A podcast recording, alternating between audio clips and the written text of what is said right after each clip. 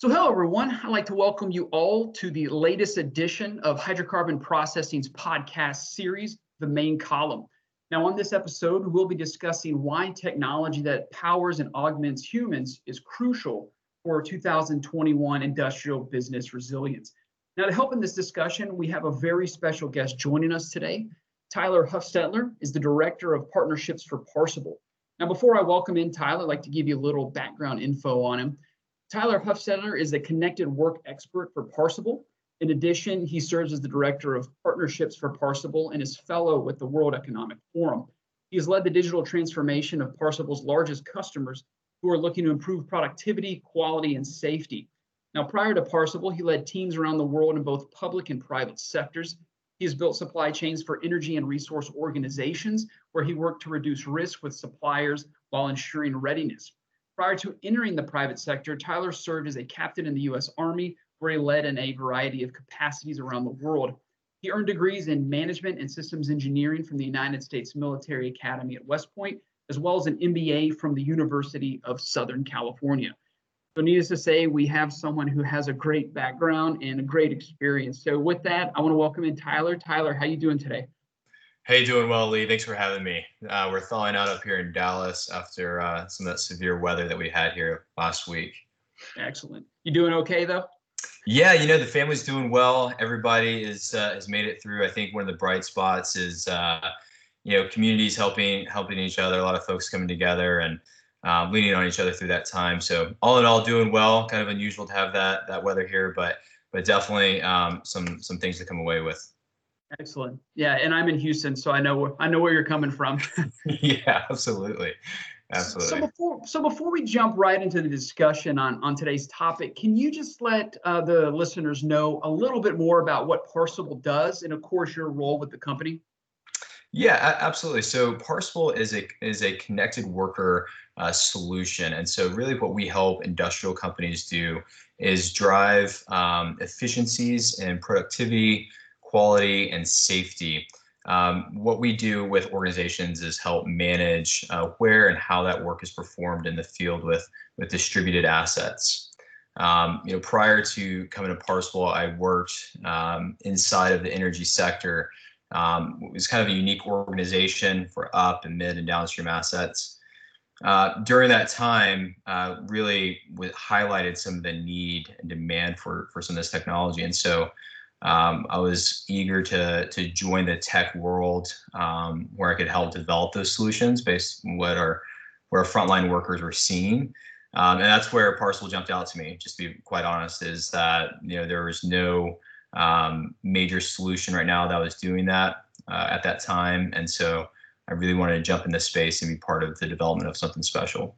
Perfect. So let's go ahead and jump right into the discussion here. Um, can you just go over some of the core challenges that are facing the industrial world as we're heading, you know, further into 2021? Yeah, you know, I, I think that not to um, continue to blame anything on 2020, but it definitely highlighted uh, some of our aging workforce that we have in some of the industrial companies and some of the challenges that they're facing. So, in addition to to leading partnerships and, and as a connected work expert for Parsable, I'm also a fellow with the World Economic Forum, where working with industrial companies on how to solve things like skills gaps, um, how to you know misperceptions of industry and loss of tacit knowledge. And so I think one of the things that industrial companies definitely have to face or or reconcile with is that some of the folks that went home during 2020, maybe they're um, at risk or something like that, is uh, how how do they solve those problems of new workforce that that's entering their ranks? Um, you know without losing key metrics of you know productivity and quality and safety. So these guys definitely have challenges you know set in, set forth in front of them. And um, i think that anytime you have new people that are entering an organization um, in a distributed manner uh, there there's always that risk of safety. And you know the mantra, you know, just to be very frank, the mantra has always been do more with less. Um, that wasn't always the case, but it, it truly is now, right? So how do we how do we arm people to to do it uh, in the most efficient manner is really the biggest challenge for us. Yeah, and that's a great segue to my next question because, of course, knowledge transfers is one of the the very very difficult challenges, of course, affecting the industry right now. But the the majority of people who listen to this to this podcast are usually engineers, and so they love technology. And so this is a great segue into my next question: is what is the role, or what what role will technology have in supporting businesses through these challenges that you just mentioned? Yeah, so so there's a lot of different solutions that, that are doing some great things out there. From my experience in working uh, with frontline workers um, and in a connected work environment, is we have to think about how how technology can help us interact with machines, with equipment. We have to think about um, how we're getting the updated work procedures based on time and location, and really what that machine is telling us needs to happen. Um, you know, from my experience in working in the oil field, uh, if we were doing an overhaul on a compressor station, um, you know, in the past, you're out there with these massive job packets. You might have somebody that's new on the job tied to a veteran. Well, that veteran is no longer there, right? So now you have a younger person that's on site, and you want to make sure really that they are are performing the right work at the right time at the right location. And that's where we can use technology, right? We have to think about how the younger folks learn, how they operate, how they're taking um, information and digesting it and putting it to work. Um, so anytime that you can use technology as an enabler is going to be critical to do that. And and I think that one of the things also the challenges that we see in the industrial world is certainly a you get stuck in this uh, in this mindset of oh, that's a good idea. Let's try that. Let's let's do that. But I think companies really just need to buckle down and do um, stick with the technologies that aren't necessarily um, sexy and fancy, and and but that are getting their their their work done. Excellent. And so, with all of the use of new digital technologies that's going on in the industry, is is the human worker still going to be the most valuable asset yeah, you know, I, I think so. I think, uh, you know, when we think about what the resources are at hand, there's, I think the human resource is is the most critical. Um, I think at the end of the day, as an organization, we're always in a people person business. We want to take care of those um, that work with us, that work in our communities, uh, that are helping provide us with energy and power, as we just saw here in Texas, right? And so um, I think that I'm a firm believer actually in that we have to enable our workforce to execute their work in a safe and efficient manner. Um, oftentimes, there's there's been a huge amount of investment in back office tools, um, business intelligence tools, accounting softwares, a lot of AI. But what we're missing is the boots on the ground. We're missing where and how that work is performed and I think it's really critical that we take the time to invest with the people that are keeping the lights on for us. Excellent. No, it's good to hear because I think so many times when people hear about new digital technologies, they get a little apprehensive and I guess nervous that some type of robot or AI system is going to end up taking their job in the future. When it seems to me like the people I speak with, that's really not going to be the case. Yeah, you know, I I think that you know there there's a time and place for for AI solutions to help generate um, predictive maintenance um, issues, but you know it's it's really going to come down to the source of that data. Where is it coming from? Is it accurate? Uh, but then you know there's a lot of judgment calls that have to be made on the ground, right? That guy or or, or girl that's in there that's turning those wrenches, that's checking those PSV valves um, that's checking a variety of other um, you know, sensors or equipment. That's all stuff that has to be done by the frontline workers. And what we have to do is be able to arm them with the best tools um, that that's feeding them the right information. And, and that's really getting information too from that equipment, right? When we think about what connected work means, it's, you know, am I standing in front of the right auxiliary unit? Am I in front of the right compressor um, station or, or whatever that might be?